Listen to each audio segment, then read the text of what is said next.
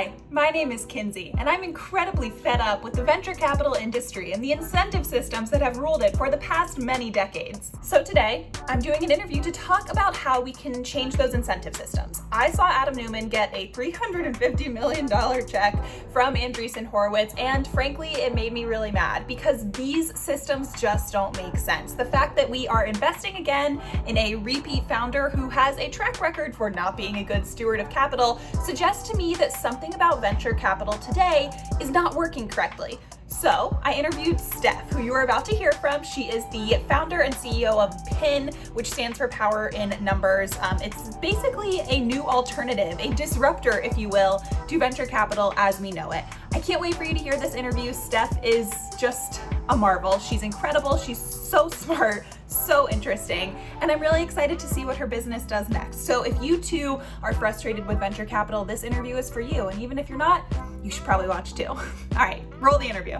So, hello, Steph, and thank you so much for joining me today. When I found out about the work that you were doing, I kind of immediately felt like I needed to, to hear it in your own words and to understand it and to have you here on Thinking is Cool. So, I'm so excited to do that today. I think that before we get to all of that, some introductions might be nice. So, let's start there. Would you mind, Steph, telling me and everybody listening to this a little bit more about who you are and what you do and why you do it? Yeah, well, first of all, thank you so much for having me. I'm just as excited to share more about uh, my work at PIN and obviously love your audience and platform. So I'm really excited to share more. Um, so I'm Steph. I'm the CEO and founder of PIN. Uh, it stands for Power in Numbers, and we are essentially a platform for any person or community to start an investing vehicle for their community members to invest together in startups. What makes this really different is that unlike a traditional fund, our clubs typically have hundreds of members, anywhere from you know 50 to 400 members, which is very large for a vehicle like this. Um, and we also accommodate unaccredited members, so people who don't typically have the like 200k annual salary, one million dollars of net worth, which is typically the bar needed to invest in startups we're able to accommodate a much broader range and a much more inclusive kind of group of people, which is really exciting for us. I want to just shed a little bit of light and give a little personal context on the notion of the accredited investor. This is something I've run up against time and time again uh, over the last couple of years of my career. I've worked in and around startups for a couple of years now. Um, and with that, people just kind of assume that you want to like be an investor too. And I do, I very much do. I'm not an accredited investor. I'm nowhere near close to it, you know, and, and how many times I've had to have that conversation with people. And there's almost this like shameful admission of, well, actually, you know, my, my net worth is not quite what you think it is. It's actually like a, a small sliver of that. Um, it, it has been a real roadblock. And I imagine that so many people feel that way, especially with the democratization of so many other financial tools, whether that's investing, fractional investing, um, any number of like the Robinhoods, the Publics, all these kinds of apps that are democratizing finance in these new and thoughtful and incredible ways, uh, some of these areas of finance have not quite been democratized to their full extent or potential yet, which is why I'm excited to hear about what you're working on today. I should start off the bat here with a, another admission, which is that I specifically wanted to have this conversation because I've been feeling really frustrated about um, the the story of Adam Neumann, um, which is a sentence that I have uttered time and time again over the, the last week or so. Um, just the the fact that Andreessen Horowitz wrote a $350 million check to Adam Neumann uh, has really forced me to start questioning some of the incentive systems, most of all, uh, within the venture space. And that's part of why I want to talk today. Also, because I think PIN is a really interesting concept and idea, and I just want to understand uh, the, the motive and the motivation behind that. Um, but I think that's important context to also establish here off the bat is that part of this conversation is in contrast to some of the um, traditional kind of like boys club ethos of venture capital. Um, so before we get into the the Adam Neumann of it all, talk to me a little bit about how PIN is different from the traditional venture capital model. Yeah, I a lot of that resonates with me. Um, I actually started my career in traditional venture capital and um, it was actually my time there that really inspired me to double down on PIN. Um, PIN started as a personal need, really, when I went to grad school. And a classmate of mine actually came to me and said, Hey, we have a ton of classmates who want to invest together in our classmates' startups. Um, is there some kind of way that we can do this together? And um, surprisingly, despite going to all the kind of existing fund administrators and existing companies out there that kind of create vehicles like this, no one was able to accommodate us. They were kind of more focused on traditional fund models. Um, and it was for two main reasons. One is that they said we had either too many people, or two is because of that unaccreditation that we talked about, where you know a lot of people have just been afraid of kind of touching this um, regulation for quite some time. Um, and that was like a huge bummer for us. You know, we were, I mean, Stanford GSB, like talk about like the most privileged and like educated people. And if it was hard for even this group to kind of get something like that together, it really kind of struck a chord with me that this is basically impossible for any kind of normal non-professional group out there. Um, so PIN was actually born from a year and a half of research, um, custom legal work, et cetera, that we did to create this initial um, club for our class. Um, and we launched that in June 2020. Um, since then, have kind of seen the full spectrum of that, ranging from fundraising to actually deploying that capital, seeing how it's like really bolstered the communities, um, like social ties and professional ties with one another, um, and seeing the momentum there. Also getting a ton of inbound from other communities that saw that success and wanted to replicate it. Really is what inspired us to double down and create Pin into a full company, so that anyone can essentially do this for a fraction of the time and cost. Um, and to your point, we're really hoping to change how venture is done today because I think um, by entering and creating kind of this new category of investment, I think naturally with any increased competition, um, people who kind of are at the top of the pyramid and who typically benefit from keeping the status quo the same will be finally incentivized to change and, and make differences in how they think about funding and, and, founders. Totally. And for a group of people who claim to place so much value in disruption, uh, they have, have rarely been disrupted themselves, which I think is a, a really interesting reality here when we're considering venture capital. And as somebody who has worked in this space, uh, you know, in the the more traditional venture space, but also is now starting something that could become a, a major source of competition for venture funds that have existed for a pretty long time now. Tell me a little bit about what the competitive landscape is like in venture. Who's competing with whom, and and for what? I think I actually noticed this. Um, huge difference amongst people when we went out for our raise because I think there's like 90% of people who really believe that um, venture will be the same forever, which is like these institutional firms with traditional partners and general partners who basically make the decisions on who gets money and who doesn't. Um, and that, as you know, you know, results in a lot of different issues involving, you know, um, you know, lack of diversity in funding, um, startups that probably should and deserve funding, not getting the attention that they deserve um, because of these dynamics. And I know lots of people are tackling this problem in different ways. Um, but I'd say 10% of um, venture firms that we talk to um, we're really open minded to the fact that we could be really disruptive, right? And I think they're starting to realize that especially looking at Web3 companies in particular, that there are very major projects out there that have for completely forgone traditional venture investing, including a lot of Web3 projects that have gone straight to community members or have raised using NFTs or whatever it is, um, rather than going to traditional institutional investors. And I think that was a wake up call for like those 10% of venture investors um, who actually saw what we were doing and saw a lot of parallels to what we're doing in regards to community building first. Um, I think what I'm excited about is um, we're introducing a new funding source where you know right now we are co-investing with vcs we are very friendly and very much like participating in rounds with them um, but i think the 10% of vcs that we talked to many of them who ultimately ended up joining our round i think saw our potential to be a much bigger category um, in this vertical in the future, which is really exciting because we believe it also is, is potentially a major competitor to the VCs in the future. Now, within the the ecosystem that Pin has created, who's making the decisions on on where to allocate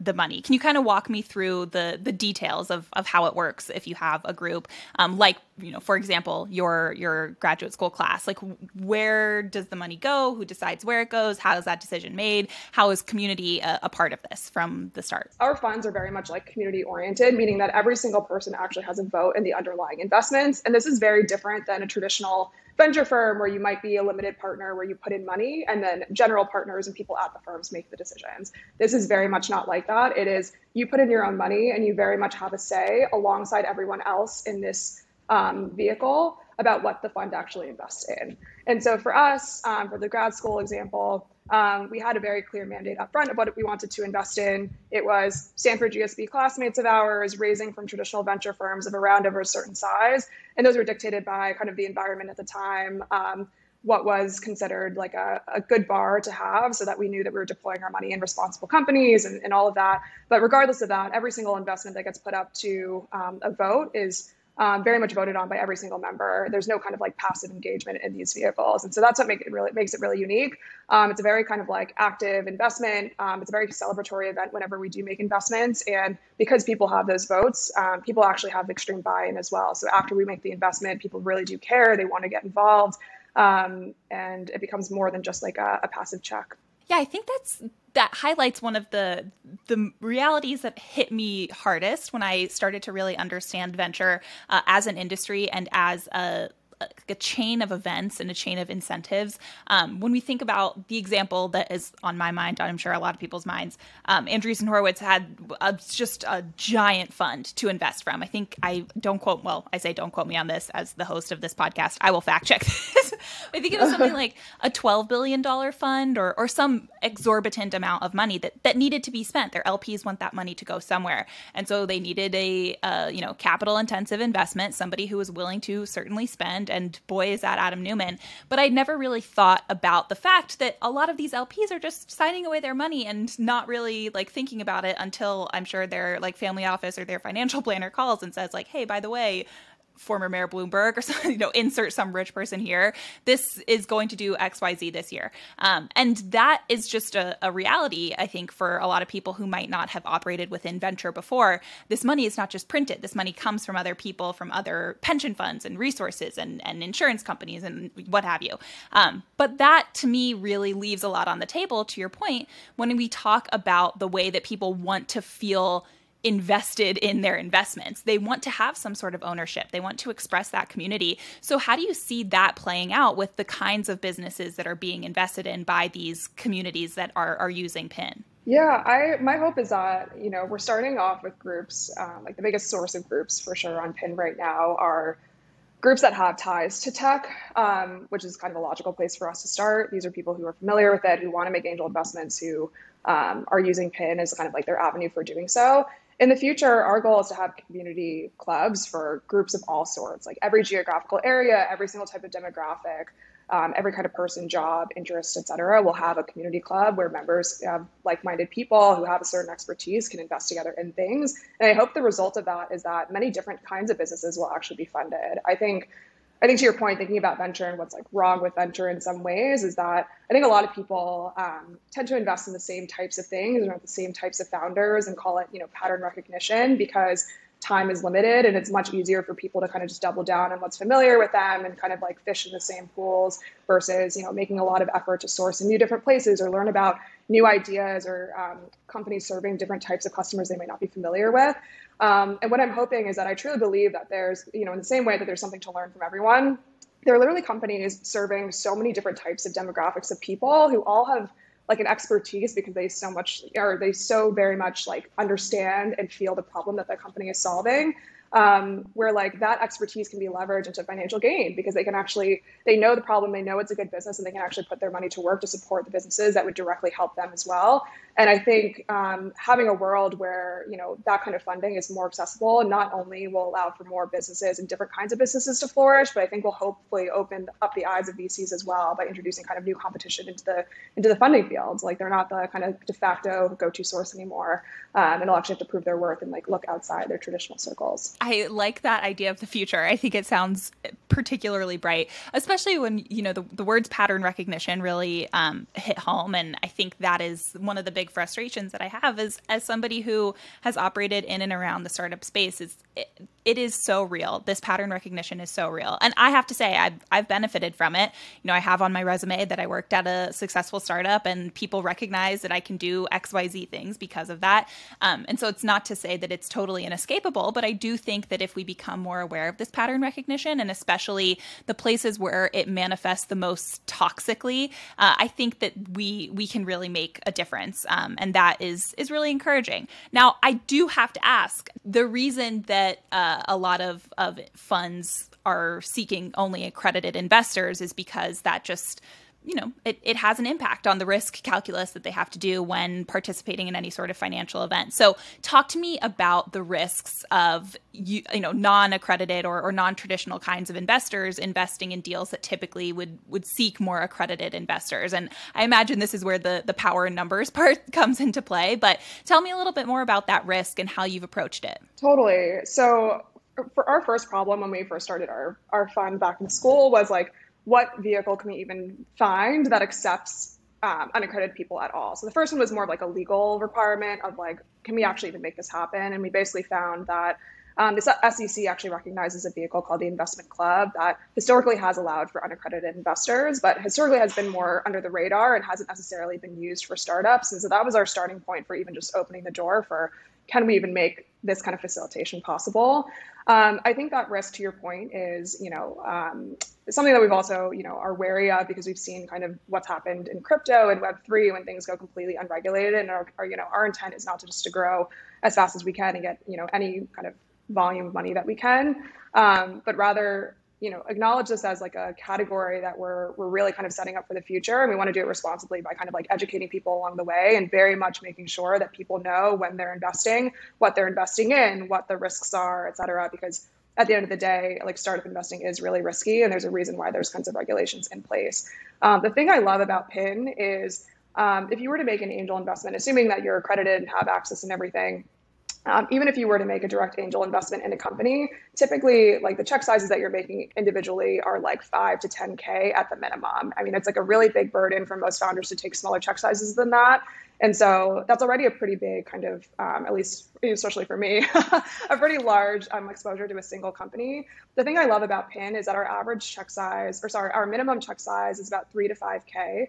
Um, and with that, um, in this club, you get a full kind of investment of usually a dozen to 15 to 20 companies, depending on the size of the vehicle. And so to me, it's almost like a safer way of investing in early stage companies because you're for your check size of 3K or whatever it is that you choose, you get like an entire index along something that you're ideally really familiar with, right? People are pulled into these community clubs because they're part of this community. They know the people that are in it. They trust the, the kind of values and mission of those people. Um, and so it feels much more familiar. And so actually, it's, it's been interesting too that even people who are accredited have come to PIN and joined community funds, not just because of the access thing, they already have it, but more because of the education piece of it. It feels safe and trustworthy, et cetera. And so we like to mitigate the risk that way and feel like this is a great great model, especially for people who are doing it for the first time to, to get involved. Yeah, definitely a powerful example to trust the other people who have voting power. Um, I just mailed my absentee ballot, and the the entire time I was just thinking like they make this pretty tough. like they make it tough for a reason. And I I was thinking about the, you know, the trust that we place in other people when we cast a vote for anything, like whether it's the, you know, county commissioner for my hometown or whether it's where we're going to allocate several thousand dollars, right? That that trust is a, a really big factor. Um, now, I, I want to pivot for a second here to talk about, or to mostly just get your perspective on something that um, I recently was thinking about. So, I wrote this email, like send it to my whatever. This is not a newsletter plug, but if you want to subscribe to my newsletter, you can. I wrote a I wrote a newsletter recently after a long time about not not writing, um, just about my my frustration with, like I mentioned at the top of this conversation, uh, the investment that Adam Neumann got from uh, one of the, if not the most prestigious premier VCs uh, that there is, uh, the largest check they'd ever written for an individual investment for somebody who has a proven track record of not being the best steward of capital, um, and they invested in him specifically to the the point of him being a repeat founder. This brings up the pattern recognition, all sorts of these kind of structural systemic problems in venture that we've already talked about today. Uh, but somebody responded with a really interesting idea, which was that maybe the venture capitalists don't get that we can vote with our wallets first and it got me thinking about what my life would be like if i didn't in like the I don't know, it's it adds all these layers of complexity, but how would my life as a consumer and somebody who exists in a capitalist framework change if I did decide to vote with my wallet, right? If I was like, I don't agree with oh, Marc Andreessen's thesis on this founder and this investment, and so I'm going to try to not like buy anything that he's ever invested in. I'm not going to use some SaaS product. Like it's really impossible to totally extricate ourselves from these systems that have been set up. Um, and so I was just curious what you think about that. You know, within the the kind of context and framework of using your vote because it matters and and investing with like-minded people and investing often based on um, theses that have come together from disparate parts of the world to like have some larger common mission and that idea of ownership. Do you think it's possible to vote with our wallets against a venture system that we don't necessarily agree with or, or one that doesn't serve us specifically? Yeah i that resonates so much. I think yeah, I think speaking to our name, power, and numbers, I think our, our whole ethos and mission as a company is we're trying to align, we're trying to better align founders with people who really care about what they're actually building um, mm-hmm. and who we believe can actually provide more value add um, than the average like institutional investor. Um, and this is kind of going back to what I talked about earlier with like uh, me being really inspired by Web three and how they've really gone community first and they raising you know raising from their true believers and how they're almost like free from um, I don't know, the whims of traditional venture investors, right? They don't have to follow like what they think is cool or not. They're very much kind of building for their community. And I think this alignment now of being able to like open up different capital sources and allowing founders to raise from more diverse people or people who actually believe and understand what they're doing um, without the kind of like restrictions that VC imposes is very much like a powerful thing that I hope we can kind of continue to build in the future. Um, and I think the other, like as you're talking, I think the other thing that really strikes me is like founders themselves, I think also have a lot of power too. Um, like something that I've been really kind of inspired by is like a lot of my peers who are raising from institutional VCs. Some of them now, especially the ones in I'd say like the top, you know, five percent who have the privilege of having multiple offers and things like that.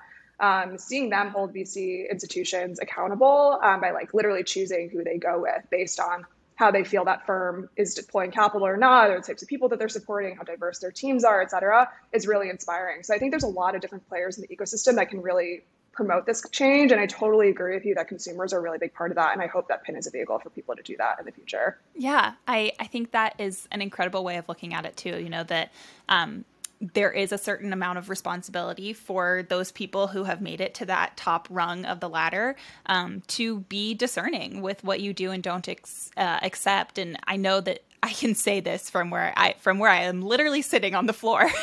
you know, I am I am in no means close to that position, but um, I think that it's at least something that we can we can speak about more publicly and more honestly. Um, and I enjoy conversations like this, especially for that reason. You know, I'm not I'm not trying to rail against venture capital as an entire industry. I have a lot of friends who work in this space who are incredible people with incredibly bright minds and um, are passionate and and honest and transparent and trying to do their best to make a better world like to quite literally carve out a better world from nothing. Um, and that's awesome. And, and i don't want to by any means suggest that that should not exist but i do think that there's a better approach. And i think that there's a better model um, especially for those people who are in that top rung of the ladder. So with that I would love to just hear your your thoughts on what the future of VC as a whole looks like in the coming years, um, knowing that Pin will disrupt and, and enter as this force for for good and like the power in numbers and all of this is obviously very important. But beyond just that and beyond just what you have planned for pin for the next several years what do you see as the future of venture as we move into kind of the near and medium terms yeah, I think it's it's been interesting to see venture. Um, it's been many years since I've been in it, but it's interesting to see the kind of same patterns emerge. Um, people talk about how it's very cyclical, not only in terms of like investing booms and busts, but I think sentiments about things in general tend to change. Like, for example, seed investing becomes really cool and then it becomes like way too cumbersome for people because they need to deploy more capital. Lots of things like that that I think come in and out of favor. Um, even seeing people follow different trends. Web3 becomes really interesting to invest in, then it's not cool anymore. Then it's creator economy, then it's something else, you know? Um, so for me, I think the future of venture um, is going to require some like permanent change, I think, or in order to do that, I think it's kind of all these things that you mentioned, right? It's like increased competition from other funding sources, which I hope PIN is a huge part of. Um, I think it's change that we're seeing from all sides, whether it's pressure from founders, um, awesome groups like All Raise and other groups who are trying to change uh, the diversity of decision makers, things like that. And so I'm generally optimistic that venture will become um, like a more open, inclusive, um, and thoughtful kind of industry. Um, and I think the intent is there, but I think to your point, there's a lot of like different incentive systems at play that are preventing people from necessarily doing the things that they, they say they want to do more out of practicality because of say limited time or or not wanting to put in that extra effort. And so I'm I'm positively um, looking at the future with all these different dynamics happening and hoping that it, it moves that way.